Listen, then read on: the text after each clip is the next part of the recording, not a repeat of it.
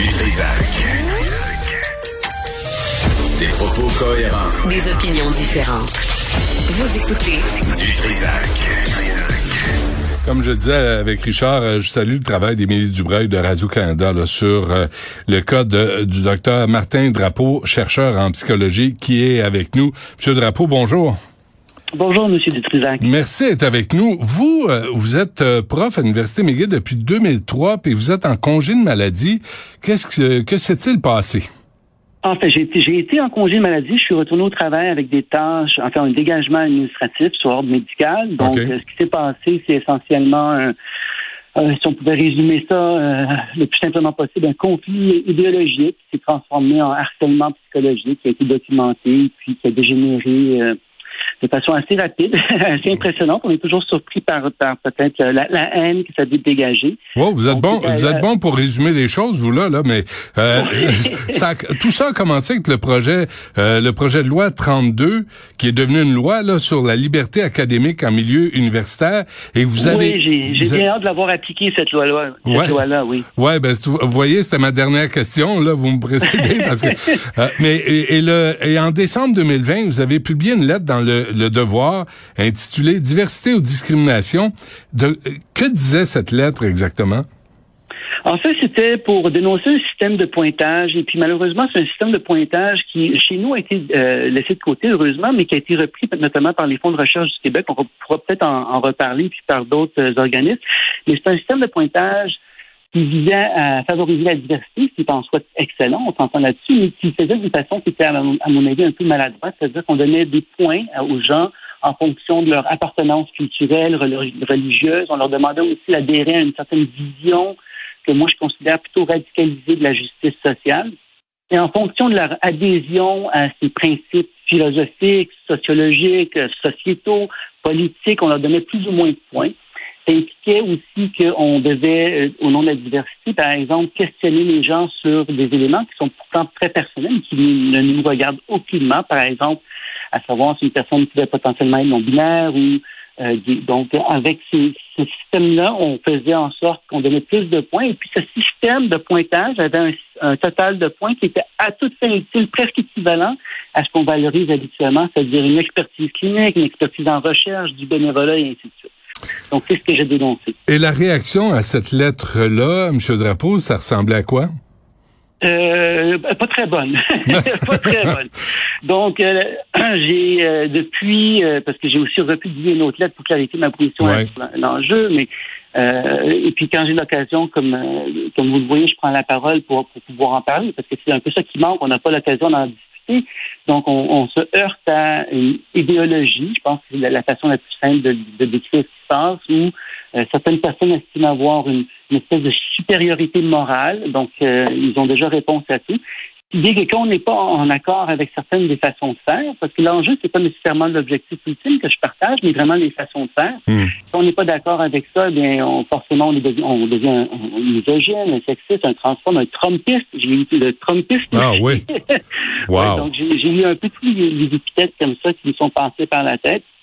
Euh, donc, ça a rapidement dégénéré. Puis ça devient à ce moment-là plus un enjeu, un enjeu académique parce que ce sont des questions qu'on devrait pouvoir débattre en milieu universitaire, mais ça devient des enjeux qui sont tout à fait personnalisés. Et là, monsieur, monsieur Drapeau, ce que je comprends, là, c'est que vous étiez pas, euh, euh, pas nécessairement en conflit, là, mais en désaccord avec certains étudiants, mais aussi avec certains de vos collègues, dont un qui vous avait demandé de l'aider à annuler une conférence de, d'un psychologue, sexologue, parce que s- votre collègue le jugeait transphobe, et vous, vous avez refusé, puis il vous en a voulu aussi.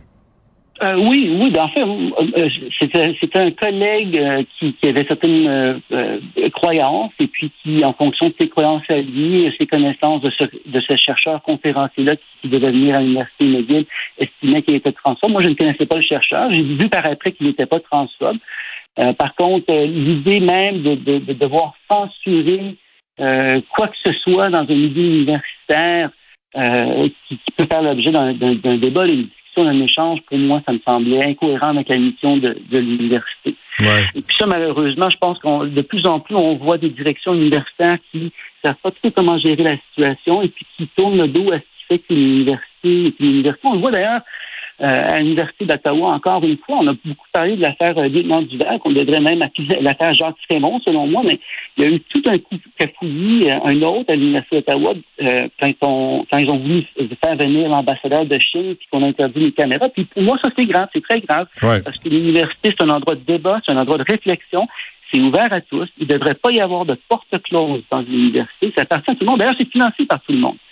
Donc, il y a comme une confusion qui s'installe quant à nos objectifs, notre, raison d'être. Et puis, dans, j'ai pas l'impression, malheureusement, que ça va changer tant qu'il n'y aura pas des, directions universitaires qui vont être remplacées. Parce qu'on retrouve, on se retrouve dans une situation où finalement des universitaires jouent les activistes, font de la politique. Et si M. Frémont, et c'est vrai pour tous les dirigeants universitaires, s'ils veulent faire de la politique ou de l'activisme, il devrait, à mon sens, bien évidemment, quitter l'université et se faire élire démocratiquement comme tous nos députés. Exact. Euh, L'université, c'est un lieu de, de, de, savoir et de débat. C'est pas ce que vous avez. Euh, de, à quel moment ça a changé, Monsieur Drapeau? Écoutez, euh, pour moi, ça a changé il y a environ deux ans. Pour mes collègues qui, euh, parce que ça fluctue forcément euh, énormément d'une université à l'autre, c'est un mouvement qui nous vient des États-Unis, donc l'université McGill peut-être a été influencée plus rapidement que d'autres universités. Certains départements, certaines facultés sont influencés aussi par cette, cette façon de voir le monde aussi, plutôt que d'autres. Euh, donc, chez moi, dans mon unité, euh, je dirais deux ans, deux ans et demi, peut-être trois ans, tout plus. Hmm. Dans certaines unités, euh, en service social, en littérature, dans d'autres universités, ça a commencé plus tôt. Donc, c'est certainement une tendance qui, qui, se généralise de plus en plus. Et le fait que vous soyez un, un homme blanc francophone, à quel point ça a joué contre vous? Ah, mais ça, c'est. J'ai l'impression des fois que c'est le péché ultime. Vous savez, je, je vais vous raconter une histoire. Ça veut dire que quand quand j'ai vécu ce que j'ai vécu à l'université, donc il y a une, du harcèlement, il y a une enquête évidemment, un harcèlement qui a été conclu, je me suis tourné vers l'association des professeurs. On m'a donné un conseiller. Donc nous, à l'université McGill, on n'est pas syndiqué. Euh, on a une association. Je me suis tourné vers l'association. On m'a donné un conseiller. Et puis cette dame, donc j'ai raconté mon histoire. J'ai dit écoutez, j'ai besoin d'aide. C'est pas normal ce qui se passe sur le plan personnel, professionnel, mais c'est pas normal ce qui se passe dans l'université plus généralement. Il m'a expliqué que, ah, vous savez, Dr. Drapeau, euh, vous êtes un homme, les hommes ont instauré une société de tout temps patriarcale, donc c'est pas clair qu'il puisse y avoir du harcèlement ou de la discrimination envers un homme. Donc c'est la réponse à, laquelle j'ai été confronté. Euh, du même souffle, elle m'a dit, vous savez, vous êtes francophone, on pourrait faire valoir que les francophones sont une minorité au Canada, mais au Québec, vous êtes une majorité. Donc, c'est pas clair pour moi qu'un francophone puisse être euh, l'objet de discrimination harcèlement au Québec. Donc, donc c'est euh, complètement aberrant. Donc, on se retourne euh, vers ceux qui, en principe, devraient nous soutenir, et puis on voit finalement que le système est tellement gangréné par cette culture-là, par cette façon de voir-là, que finalement, il n'y a plus de réflexion logique. Même la recherche devient de l'activisme. Euh, Ouais, vous, faites, vous, euh, vous, avez fait référence là, au Fonds de recherche du Québec qui pose des questions insensées à des candidats ou des candidates là, qui, euh, qui veulent de l'aide financière. Là, là, on veut savoir, euh, il me semble que ça va à l'encontre de ce que disait Martin Luther King en 1963. On veut pas, c'est pas la couleur de ta peau, c'est ton caractère qui doit primer. Mais là, on vit, vous vivez absolument le contraire à l'Université McGill. Oui, mais les fonds, c'est-à-dire, on peut, on peut citer Martin Luther King, mais je, je veux dire, la mission même, par exemple, des fonds de recherche du Québec, c'est de soutenir la recherche, c'est pas de, de, de, faire de la politique aérienne et puis de, de, mm-hmm. l'activisme. Et puis, ce faisant, il y a comme une, il y a une contradiction inhérente, c'est-à-dire qu'on se s'autorise, on oublie de parler de l'enjeu principal. Donc, par exemple, on demande aux étudiants, quand ils font une demande, indépendamment du sujet dans lequel ils évoluent, que ce soit en physique, en chimie, dans n'importe quel domaine, de démontrer, bon, euh, une espèce d'adhérence ou en, quoi les, les, critères d'équité diversité s'appliquent à eux, et puis aussi l'objectif durable, le développement durable. Mais euh, on cherche des activistes. Et puis les gens, les étudiants, il y a une étudiante, je disais récemment, qui disait, moi, vous savez, euh, je suis pas très lent, je suis trop pauvre pour faire du bénévolat, pour faire de l'activisme. Il faut que je travaille, moi, pour payer mes études. Donc, cette personne-là va être pénalisée, si bien que finalement, on se retrouve à, à, favoriser non pas des gens qui sont issus de différents groupes qui sont peut-être plus marginalisés, mais des gens qui finalement ont les moyens de se payer le luxe, de faire de l'activisme, du bénévolat, et on se cotonise donc l'enjeu principal, le vrai enjeu qui est la, la pauvreté. C'est pas Ouais. nécessairement la diversité culturelle, c'est la pauvreté l'enjeu. Là, là, docteur, oui. Do- docteur Drapeau, euh, il, nous- reste peu de temps là, mais ce que je comprends aussi là, c'est qu'il y a une réaction à ce, à cette situation, ce mouvement woke. Euh, euh, Oui. Vous avez des, des collègues du Manitoba, de la Colombie-Britannique, qui a, Oui. euh, je lisais dans le, le texte d'Émilie Du- Dubreuil, Gi- Gina Cormier, là, qui a sondé des universités partout au Canada, et les élèves, les étudiants se sentent euh, mal à l'aise euh, de- d'aborder certains sujets, mais il y a, une réaction là, il y a un, contre-coup à ce mouvement-là. Oui, euh, aussi, comme pour tout le reste, on le voit bien du côté des, universités américaines, donc les gens commencent à réagir, mais chez nous, plus localement au Québec, peut-être un peu plus ailleurs au Canada aussi, ce que moi je constate, c'est pas nécessairement une, une, une résistance ou une réponse nécessairement du corps professoral qui malheureusement semble très apathique. Euh, donc les gens veulent pas s'en mêler, mais ce sont de plus en plus les étudiants qui demandent, et ils ont tout à fait raison, le droit de faire des erreurs, le, droit- le, le droit de discuter, le droit de débattre. Donc, c'est c'est une approche qui, qui, pour moi, est un peu rassurante dans la mesure où ce sont vraiment euh, les étudiants, donc ceux que l'on devrait servir à toute fin utile, qui de plus en plus demandent le droit de pouvoir, en fait, d'avoir accès à une, éducation de qualité. Comme Dina Cormier disait dans une entrevue, je pense que c'était avec peut-être peut-être avec vous, une de vos collègues, qui disait, ben moi, j'ai j'ai été à l'université pour, pour débattre, pour apprendre. Si j'avais voulu me faire dire quoi, quoi dire, je serais allé à, à, à l'église. à l'église. Ben oui, Donc, ben oui. donc, Euh, c'est des étudiants qui de plus en plus font la demande. Est-ce que, est-ce que l'enseignement vous manque? Euh, en fait, je continue à enseigner. Je le trouve de plus en plus difficile, ben, même particulièrement difficile. C'est un emploi qui est rendu un peu, disons, curieux. Euh, c'est certainement très différent de ce qui c'était euh, il y a quelques années. On marche beaucoup plus sur les œufs. On est porté à éviter certains sujets parce qu'on se dit que ça va dégénérer, ça va générer d'autres conflits qui sont, encore une fois, idéologiques au départ, mais qui deviennent très rapidement personnalisés, puis même très, très haineux parfois. Hmm. Euh, on vous accusait de rendre inconfortable les étudiants. Moi, je me disais, inconfortable, c'est rouler en Kia. Euh, c'est pas. euh, je, comprends pas cette accusation-là dont on vous affuble.